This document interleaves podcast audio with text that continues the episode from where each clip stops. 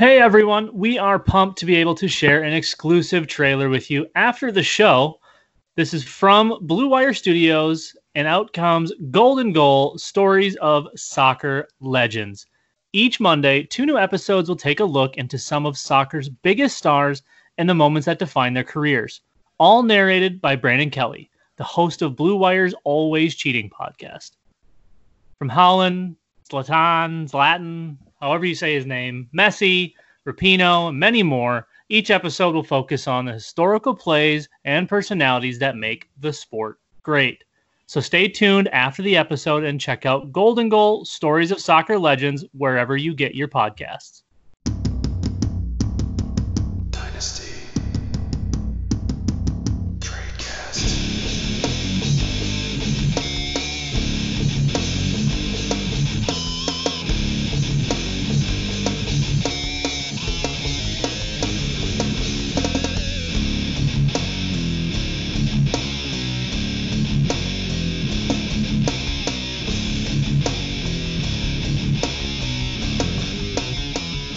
Hello, everybody, and welcome to another edition of Dynasty Tradecast on RotoViz Radio, brought to you by our friends over at Blue Wire, the FFPC, and Bet Online. We are into the July part of the calendar. Not that that really matters these days, but uh, it is July. We are ramping up towards a possible season, and uh, joined with with me tonight is my co-host Dan Sainio. How's it going, Dan? It's going. It, it's um it's I wouldn't say it's starting to feel like we're gonna have football, but I want to feel like we're we're gonna have football. I, I I'm kind of on the edge there someplace, um, but we always know it's closer to football season when it's Scott Fish Bowl time, and I know you know obviously a few listeners are involved and and so much of the industry is involved and it, it's such an amazing thing. Scott, if you're listening, amazing job as always. I know we're not quite done with it yet, and uh, there's still a lot to be done. But what you what you help drive for the community and what you help do for Toys for Tots kids, make sure everybody's got something to look forward to. Man, I, I'm so excited every year to be a part and and very fortunate to uh, to have won it at some point in time back in my heyday before I was all washed up. So it is SFB time and uh, yeah, I think we're all pretty excited. And we're also excited to be joined by a guest this evening. We are joined by CBS Sports senior writer Heath Cummings. This is Heath's second time on the show, and I, I didn't bring this up before we started recording.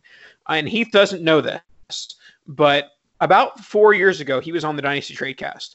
He recorded from his porch in Florida. And uh, for those that have ever lived in Florida, you know that there's a sound that's made at night in Florida. What's that sound, Heath? I don't know what makes that sound. Like I know what sound you're talking about now, but I, it's just ambient noise. well, I, Dan, I'm blanking. What is it? and, and they're like crickets or something. Yes, I guess that's it. It must well, be. That, I don't think they're crickets though. I think there's something different. Locusts. Uh, Let's go with locusts because that sounds way more aggressive. Is that like a, a cicada? Cicada. There we that, go. Cicada. That sounds right. There you go. I should have done my research before I called you out. But we're we're happy to have you on, Heath. How's it going tonight? I I am not outside and I'm wearing a headset, so even if I was, you wouldn't. Well, you'd probably still hear them. It's it's after dark in Florida, but uh, I'm fantastic. Yeah. Uh, uh, how is your uh, Scott Fish Bowl team coming around Oh. so far? I, finally, someone asked. like I just dying to tell somebody about how great my Scott Fish Bowl team is, and nobody ever asks about it. No, it's uh, I'm very happy with it. Listen, I am one of the worst industry participants in Scott Fishbowl history. I um, have a terrible record, and so it's probably bad. Feel bad if you draft these players, but you know I've got Zeke and Davante Adams and Tyreek Hill and Darren Waller and Hunter Henry. I think my team's pretty good. I'm free and clear. I, I have Tyreek, so you know, I'm just flushing my team as you speak. Sorry. no, you're good. All right, so this uh, tonight we're going to be talking about some win now dynasty targets. Heath is the senior writer over at CBS, and they're trying to wet their feet in the dynasty biz, trying to get more involved with dynasty. Uh, he's been doing a great job. I was involved in one of his uh, startup mock drafts, uh, you know, about a month or so ago, and that, that was a lot of fun. So Heath, you've been doing a lot of really awesome co- uh, content on the dynasty side over at CBS. Thank you, thank you. We're trying to expand. You know, we've had rankings there for a couple years, but that was just about it. So uh, I finally stopped doing so much baseball stuff, and we've got trade charts and tiers and mock drafts and prospect profiles, all kinds of good stuff. Awesome. So let's talk that dynasty game. And one of the benefits of dynasty is you can talk about uh, win now targets, and we got a few of them to talk about today. But before we do, we have to talk about one of our topics of the win now targets, and that's going to be Aaron Rodgers. Aaron Rodgers is one of the win now targets we'll talk about. Uh, currently, the QB 13 in Dynasty ADP. But your FFPC stat attack is that in 2018 and 2019, Aaron Rodgers had the lowest interception percentage in the NFL 0.3 in 2018 and 0.7 in 2019. I feel like historically he's always been pretty darn low. He doesn't really turn the ball over, aside from like rookie year and sophomore year, maybe. Our uh, Pete Prisco told Aaron Rodgers a year or two ago that he actually needs to throw more interceptions, and it would be better for him and for his team. And uh, Aaron Rodgers didn't agree. He did not throw more interceptions. and of course, with the stat attack, we are going to talk about our friends at the FFPC. This is the home to the best fantasy football leagues and contests in the industry, including Dynasty, Best Ball, and of course, the world famous FFPC main event. To learn more or to join a league, head to myffpc.com. That's myffpc.com. And of course, we've got a handful of those great tools at RotoViz designed specifically for FFPC domination. All right, so let's talk about some win now dynasty targets. We're going to go down the list: quarterbacks, running backs, wide receivers, tight ends, and we'll start off with the topic of Aaron Rodgers. Like I mentioned, uh, QB thirteen in dynasty ADP right now. Certainly, yes, I know he's getting older, but if you told me two years ago Aaron Rodgers is going to be the QB thirteen in dynasty ADP, I would say sign me up. Right now, I think it's a toss up whether he's a, a buy or a avoid. Heath, what are your thoughts on Aaron Rodgers' dynasty price? I think it's too high. Like the thing is, I'm not 100% sure that Aaron Rodgers is a win now dynasty quarterback because I'm not sure that he's going to help you win now. um, he's on a team that really behaves like they would like to run the ball a lot, and he's not been extremely efficient for several years now. If there's not going to be big pass volume and there's not going to be great efficiency, I'm not sure he's going to be much better than QB 13 in redraft this year. Yeah, it's a weird spot because we always thought of Aaron Rodgers as kind of like the elite guy. You know, now we've got Lamar Jackson and Patrick Mahomes and this whole kind of slew of of younger guys that more than likely have way more upside and um, at this point probably a similar floor. And the last time we really got to see elite Aaron Rodgers was 2016. He threw 40 touchdowns, like 4,500 yards, et cetera, et cetera. And I think we're still holding on, or uh, maybe not we as in the formal we, but the community itself seems to be holding on to 2016 and the few years prior to that where he truly was elite. We haven't really seen that guy. You know, 2017, obviously with the injury, but still wasn't necessarily um, amazing. He was probably closer to on track to have another 2016 type season.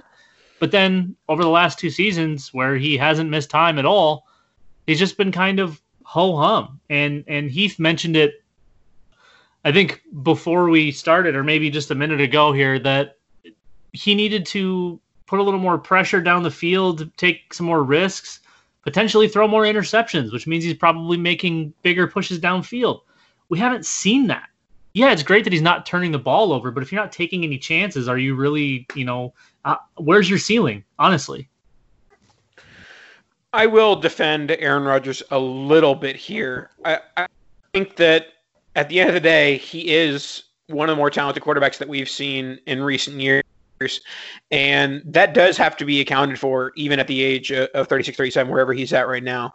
And I think he's a value at QB 13. I, I think that, you know, it's sort of narrative street to say that Jordan Love uh, drafting will like light a fire under him, but I think it could. Like, I think that he could say, "You're going to draft a first round quarterback. Okay, I'm just going to throw an MVP season at you." So I, I think that top five QB season is still within Aaron Rodgers' range of outcomes, and that isn't really a range of outcomes that happens for a guy you can draft as a QB two in Dynasty. Do you want me to take that back? I will not take back what I said. The, the issue with with him being in that quarterback one conversation, honestly, is how much time does he have left? They did draft Jordan Love the last time we saw the Packers draft somebody to take over for a more than likely Hall of Famer. I mean, it was what two extra years, three extra years before they saw time. So maybe we have two more years of Aaron Rodgers, and at you know high end or mid QB two production. I, I'm not overly excited about it. I don't really feel like paying QB one prices for someone that's going to get me high end QB two, you know, output for two or maybe three years. I, am I'm, I'm less worried about the Jordan Love news. I I feel like Aaron Rodgers is probably one of those guys that can just pick up and walk away and be okay with it. Yeah, um, I just don't like.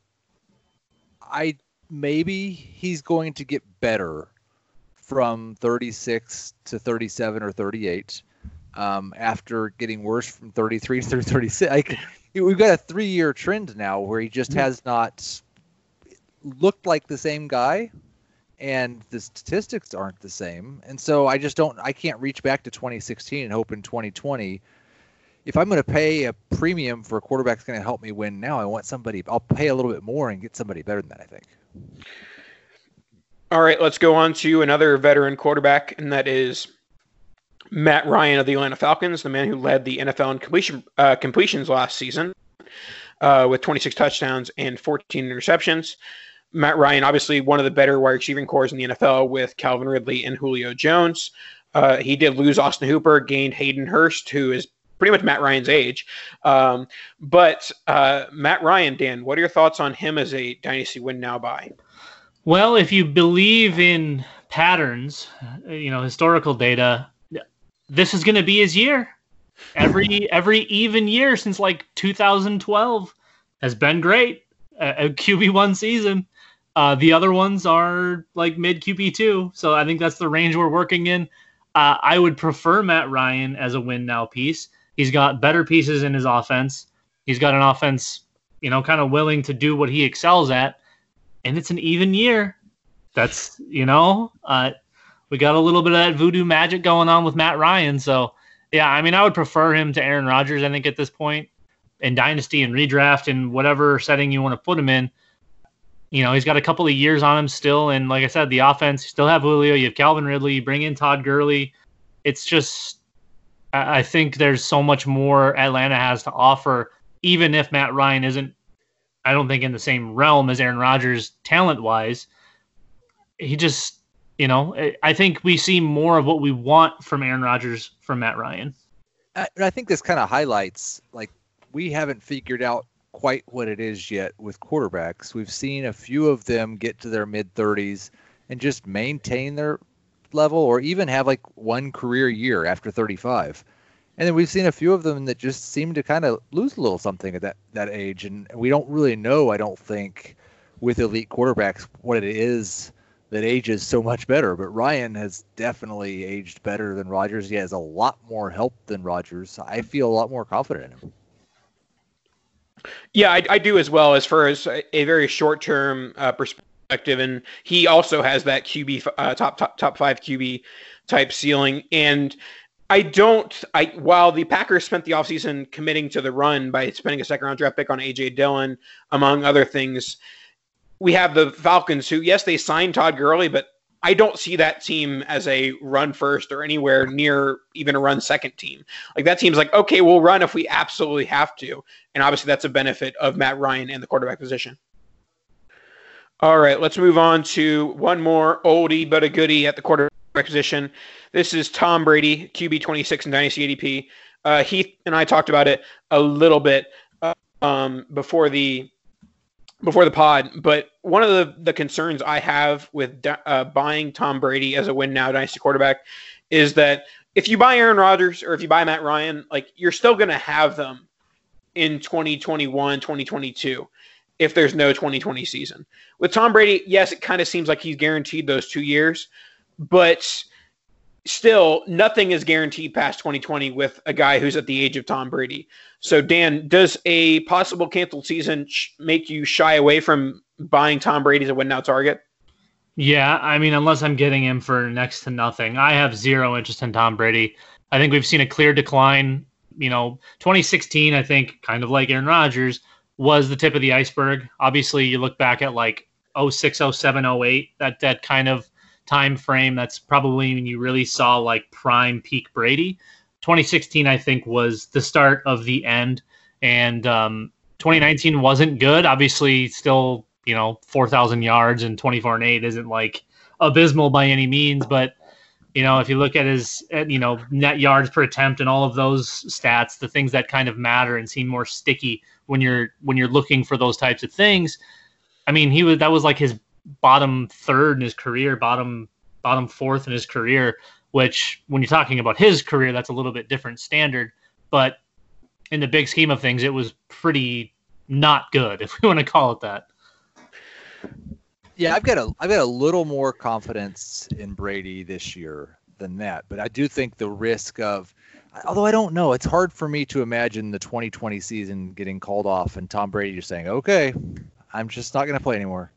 Um, I think I think we'd probably see him back out there in 2021. I think he'd still be your win now quarterback, and I do think he'll be rejuvenated, getting out of the bad weather in the second half of the season, getting to work with Bruce Arians, having an incredible set of weapons. I I'd rather have Brady as my quarterback for 2020 than I would Rodgers, and he's a lot cheaper. Oh, that's that's a little bit spicy. Uh, I would prefer Rodgers there, but I, I do think it's a conversation, which is kind of crazy. Uh, let's go to the running back position. We only have one one win now running back because they're all basically all the running backs are either young or about to be on the second contract. Uh, the one old-ish running back we have on the list is Mark Ingram, uh, going 98th overall and nice startup ADP. I was a little bit surprised. I, I've been a Mark Ingram advocate for uh, the last several years. Uh, 98, which is you know top 100, it's top nine round picks. That seems a little bit high for me at 98 overall with Mark Ingram, a guy who's going to lose his job by midseason at the latest. Heath, uh, what are your thoughts on Ingram going that high? Yeah, I think you're probably right on all counts. Um, like he got right around 200 carries when Gus Edwards was the main guy they were giving the ball to, and I think J.K. Dobbins is a lot bigger threat than Gus Edwards. Um, I'm concerned about Ingram this year. It's that's too high for me for a running back. Now, I mean, he was fantastic last year, and, and maybe he'll have one of those years left, but uh, that, I'm not paying that price. Yeah, I've got no interest in the top 100 pick. Um, not for Ingram at least. Uh, it's you know, uh, yeah, he had 200 carries. I you know we'd be real lucky to see 200 total touches. I, I don't think we sniff that. I think you're probably in the 150 ballpark, and it, it's possible they run him into the earth. You know, it's it's possible it's you know his last season or whatever. They make one more run at it, and then you know turn the keys over to to Dobbins. But I feel like they'll probably try to save him because they're probably going to prefer him for the playoff push over Dobbins. So the regular season could be, you know, pitch count or, you know, only really playing first halves or whatever it happens to be situational. I don't want to speak for them or, or speculate any of that kind of stuff, but if they truly believe he's their running back one, they know they're making the playoffs. They know they're going to be a contender. Why wouldn't you save his legs for the time that you need it you know they're going to be blowing teams out just kind of like they were last year.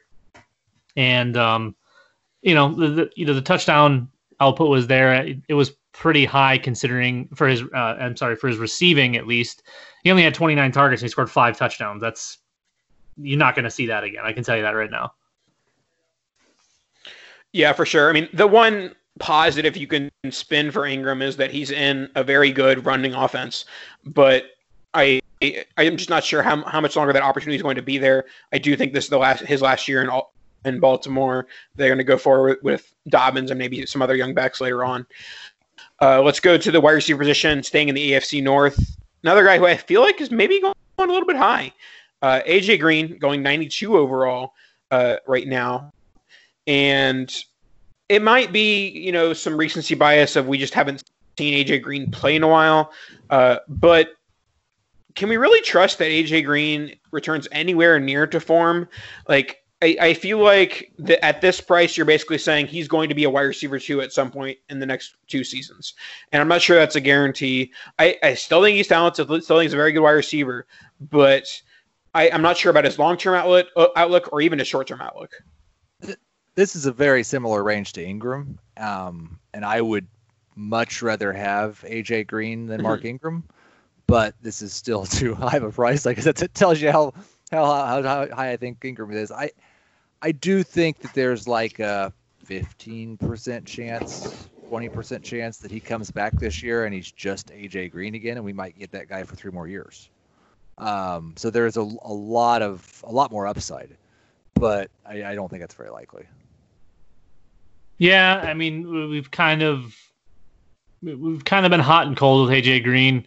You know, when he's on the field, he's great. He's AJ Green. I mean, he's a hell of a football player. But we did see Cincinnati go out and, and spend some draft capital on Tee Higgins. Tyler Boyd's still there. Still have Joe Mixon. Still have Giovani Bernard. Um, there's a lot. There's a lot more pieces in place. Obviously, bring in Joe Burrow, so you probably get um, well, maybe not in the short term an upgrade at quarterback, but certainly in the long term, and and who knows how long AJ Green's sticking around. So, you know, I feel like this is probably a fair price. I don't feel like it's on either end of the spectrum for me.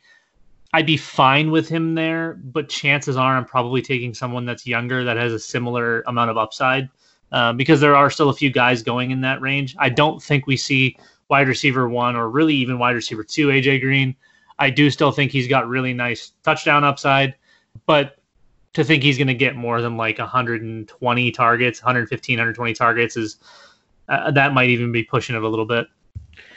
Yeah, on this show, sometimes we talk about how sometimes it's okay to wait and pay the higher price. And with AJ Green, I'll wait until week six, see that he's performing, see that I'm going to win now team, and then pay the price. Because even if that happens, his price is a late first or an early second. It's not like whatever, there's nothing he can do in the early part of the season where his price is going to astronomically go higher. Like in most cases, the AJ Green owner is not selling for a second. And so if his price in the best case scenario is a late first, I'll pay that late first if I really want to make that trade uh, in the middle of the season. For sure. And I, I like that. All right. Next one, uh, we'll go a little bit higher on the value board, and that is one Julio Jones going 33 overall. Is this a win now target for you, Heath? I definitely think he could help you win now. It seems that seems high to me. And I, I don't think we've seen much evidence that he's lost anything. It's just at this age, there's a better chance that the next three years we're going to. Like you're that's a that's a high price to play for a wide receiver. It might just be two more years of elite production. It's a little high, but I, I might be desperate enough to pay it. How's that? So so this is how I will put it is that Julio Jones is not the type of player that I'm investing in in a startup, but also on a, a league that's in year four, I'm taking Julio Jones over every player that's being picked 34 to 45 because I know that guy is going to be scoring points for me and going to be winning playoff games for me for the next two or three years.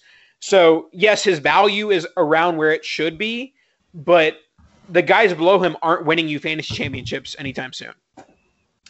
I also think Julio has a little bit of that. His his draft position doesn't reflect his trade value because even though he is in the third round, your trade value on him, you know, if we're not talking about strict startup right now, if you're talking about a league that's existed and whatever, you can pay a lot less than that to get Julio right now if you find the right owner. Obviously, it takes two to tango, and not everyone's just going to be willing to part with Julio Jones for anything, but he's a good buy in non-startup situations because 33 overall isn't his trade value. His trade value is probably closer to 50. At least that's what I've seen in, in leagues. You're able to get him for for a lot less, and I'm very comfortable with trade prices. ADP, I don't hate Julio in the third. You know, if I'm winning, or that's usually my my goal is to win right away. I don't really, I'm not one for punting, but uh, if I can get Julio in the third, that that that comes with a, a pretty big punch uh, in the short term, at the very least. Talking about at least a couple more years of high end wide receiver one production, and um, I, I, I don't I don't dislike Julio at 33. The tail end of the third round seems seems about right. All right, let's go on to another wide receiver. And I will say this is my favorite buy that we'll talk about tonight. It's T.Y. Hilton going 88 overall. He isn't Julio Jones' age. He isn't at the threat of losing his job to a wide receiver, too. Not that really Julio is either, but that's some hyperbole for you. Uh, T.Y. Hilton is the wide receiver one for the Indianapolis Colts. And I don't really see that changing anytime soon. Uh, we'll talk about uh, Michael Pittman and Parris Campbell a little bit later, but I see Hilton as a top 20 NFL wide receiver today, and as a guy who probably should be valued as a top 30 dynasty wide receiver because he has three, four, maybe even five, years if we're really pushing it. You know, he has the archetype, the the the wide receiver type that we've seen go into the mid 30s, and so yes, he had some injuries. Yes, he was playing with the the ghost of Jacoby Brissett uh, last season, but Hilton is better than his price is showing right now. Yeah. I hear. A, oh, go ahead, Heath. No, I, I would I would agree with that. Um, it's I think it's relative. Like there's plenty of reason to be concerned. I think about his long term future just because of his current contract situation and the Philip Rivers age. Um, but I think T.Y. Hilton's still a good number two receiver in fantasy or a low end number two receiver, and that's that's too late for that. The thing I hear a lot with T.Y. Hilton is the good old injury prone. Prior to 2019, he missed four games in seven seasons. So he's missed 10 games in his career. Six of them were in 2019. He's not injury prone. I mean, Yeah. I mean, I get, I get what you're saying, Dan, but people play the same game with Cooks. Like Cooks missed like three games prior to last year. Yeah, but his brain's mush. Um, yeah, Hilton, clear, clear number one on that team. Yes, we don't know if he's going to be there for the long haul. What the what the future is for him, I'm not sure that it matters. I feel like he's still got plenty of tread left on the tires, and with like I'm right there with you, Nathan. He's one of my favorite buys. I feel like you can get him, obviously based on ADP, for pretty damn cheap, and uh, he's really done nothing but put up points in his career. So uh, I'm all I'm all on board with that one. All right, now let's go to uh, another wide receiver. We have Adam Thielen of the Minnesota Vikings. Uh, he is being drafted at 56 overall. He is right now the wide receiver one for the Minnesota Vikings. Obviously, they have Justin Jefferson in the first round, who will be developed into their future wide receiver one. But as of 2020, Adam Thielen, number one target in that Vikings offense. What are your thoughts on him, Heath? I like I don't really get why there's 25 spots separating Adam Thielen and T.Y. Hilton. There's certainly some opportunity for Thielen there, but there Thielen, I think when the season starts, will also be 30 years old, just like Hilton. Thielen missed really most of last year. He played a lot in the second half, but they didn't really use him. Um, if anybody, he's just as injury prone as T.Y. Hilton is. I don't, I don't, I don't love this price.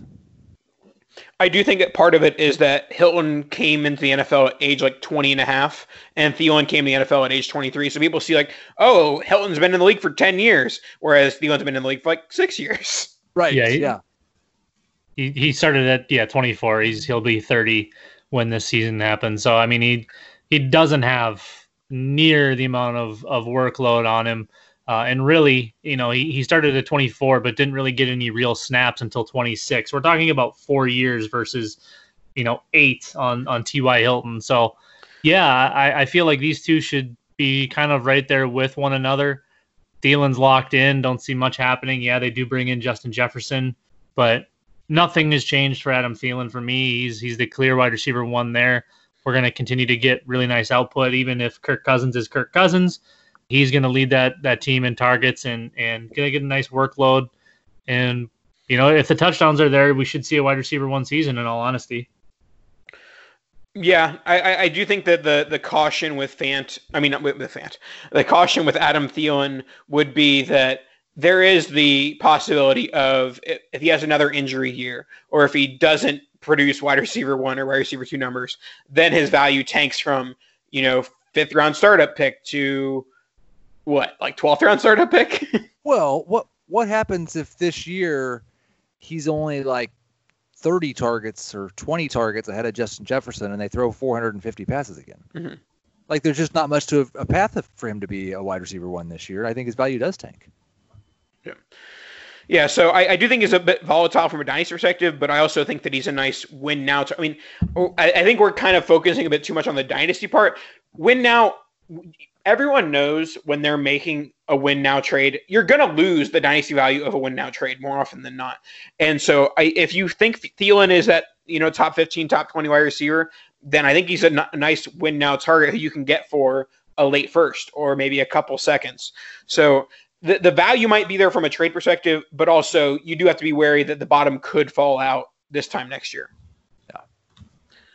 Let's wrap up our win now targets with another expensive one in uh, the $500 million man's best friend, uh, Travis Kelce.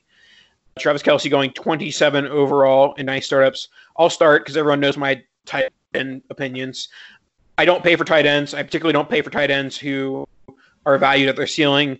And Travis Kelce, he's not going to go higher than 27 ever. He's going to be going down every year for the next five years uh, because he's getting older and he came in the NFL at an older age. And there's the possibility that, that because they signed that huge contract that they can't uh, re-sign him long term.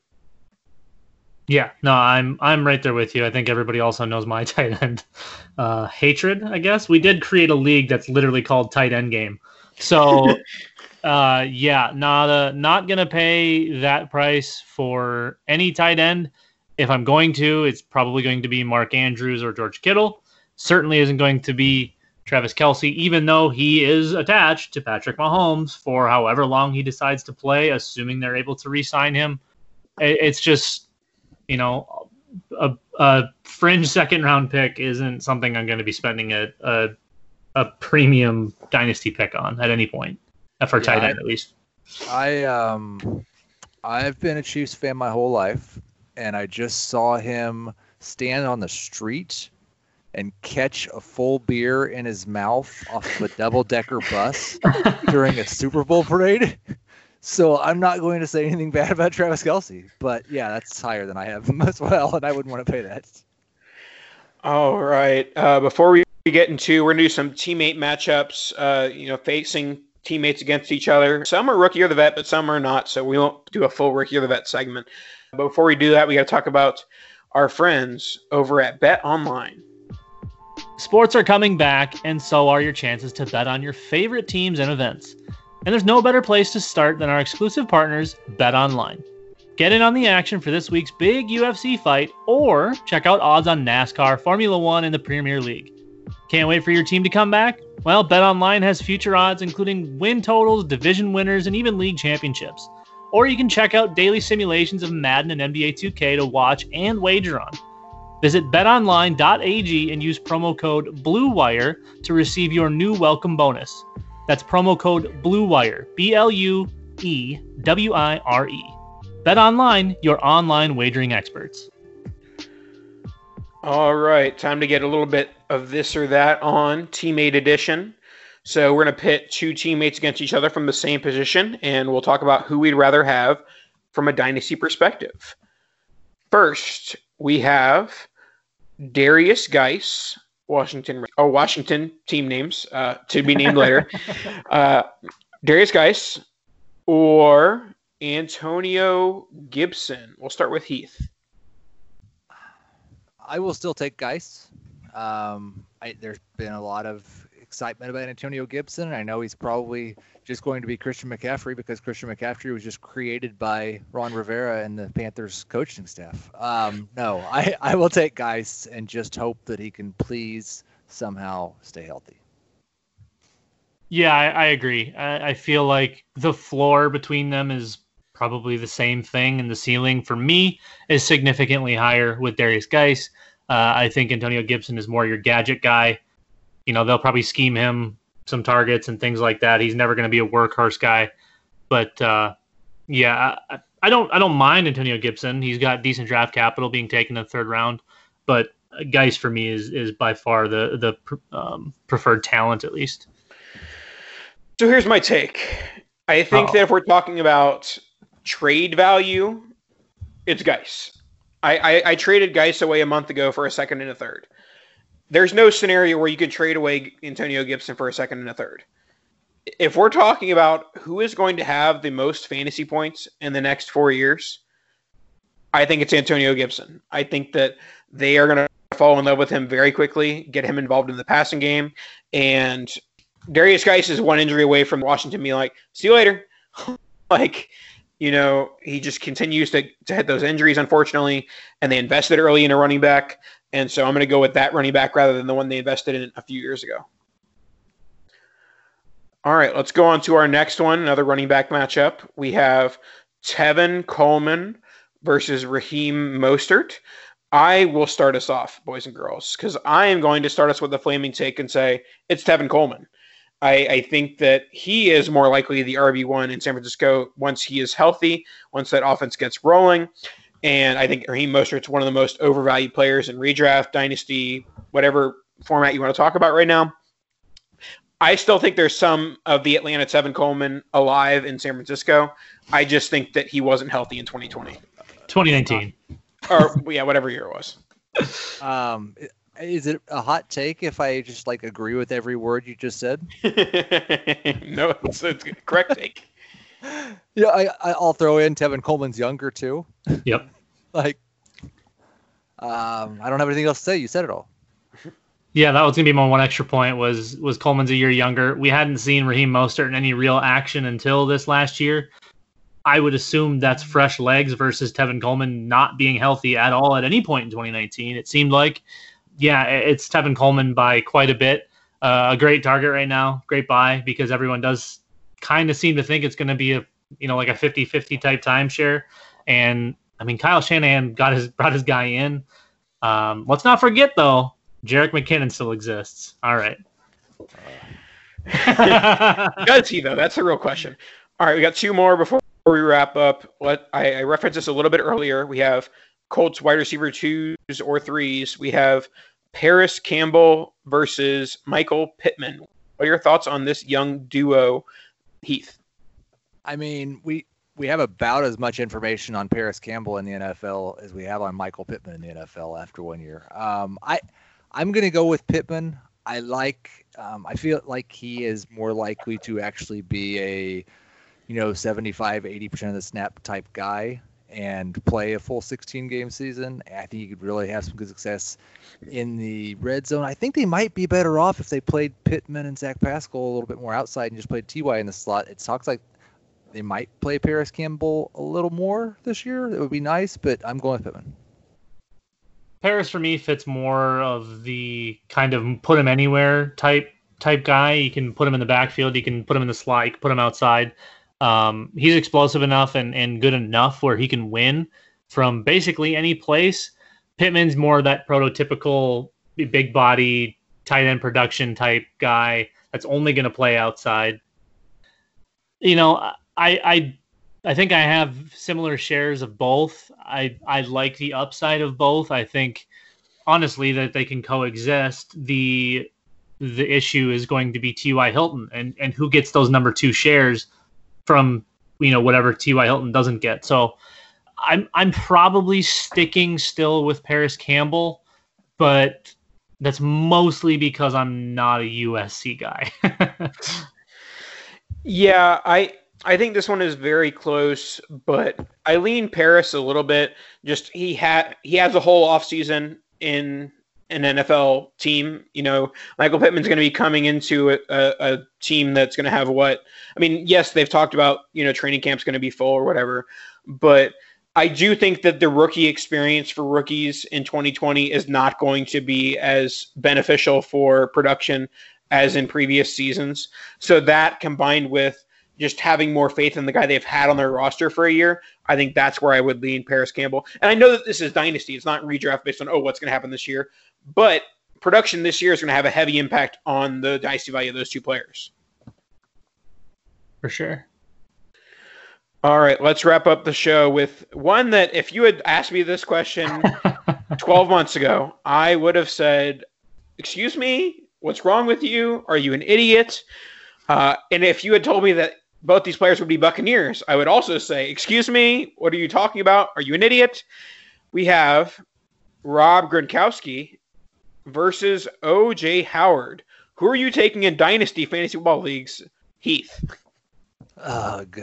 I don't. There's no player that I find that's harder to rank than Gronk because he's basically Travis. Like, yeah, he's that out last year, but he's Travis Kelce's age, and most everybody just agrees. Even though Kelce's value is falling, he's going to be a top five. Like everybody's going to consider him a top five tight end right now. I've got Gronk ahead of OJ Howard right now.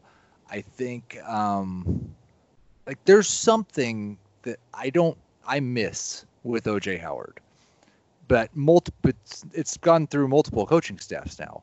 There's some reason why he's not the force of nature, one of the most talented tight ends in the NFL, and he's got plenty of time for that to change.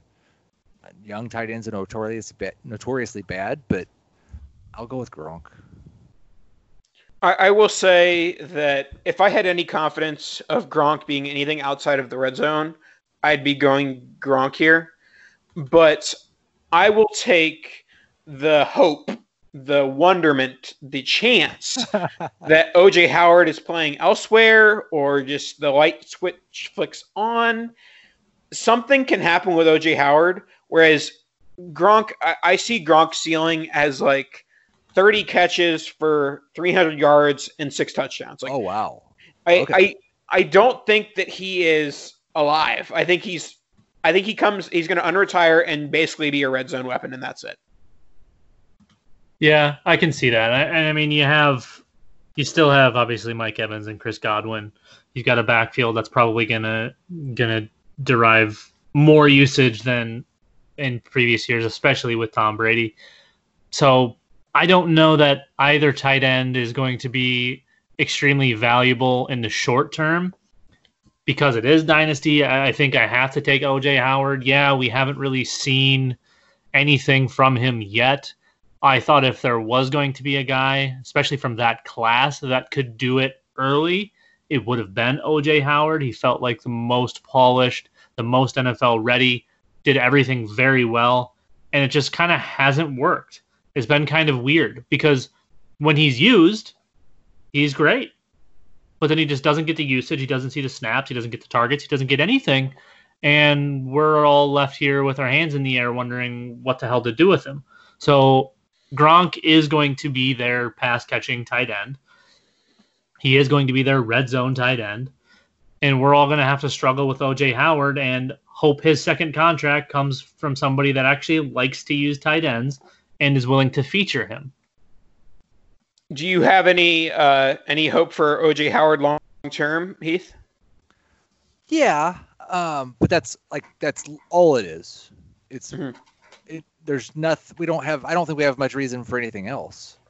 It's. I, I'm. All it's. Yeah, that's exactly how I feel about OJ Howard. The fact that I could not put any words together. There we go. All right, we put some words together for a nice Dynasty Tradecast on RotoViz Radio with our friend Heath Cummings. We are deep in the fishbowl. Uh, hopefully next week we'll be wrapping up or finish with our drafts. Uh, Heath, any last words? Anything to promo before you head out? Uh, no. When we talked about the dynasty coverage we got there at CBS, I appreciate you guys having me on. It's always a good time. Alrighty. Any last words, Dan? I just made my 14th round pick. Suck it. Wear your mask. stay healthy. Be good. Don't do stupid things. Stay inside. Kadoosh.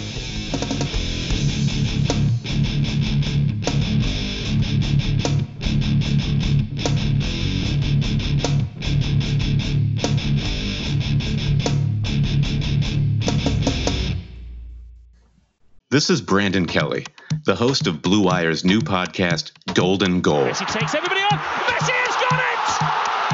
From Lionel Messi to Marta to Pele, our show takes a deep dive into soccer superstars. 2 0 and is. What a World Cup for Megan Rapinoe. From Zlatan Ibrahimovic's brash confidence with the play to back it up, to Megan Rapinoe's heroic outspokenness and World Cup flair. Each episode examines a personality of the world's game. We'll dig into Maradona's Hand of God performance and subsequent downfall, the teenage trio at Dortmund that signaled the next generation of superstars, and that infamous headbutt that slung Zinedine Zidane from glory. Golden Goal Soccer Stars and the Moments That Made Them. Premiering this summer on Blue Wire.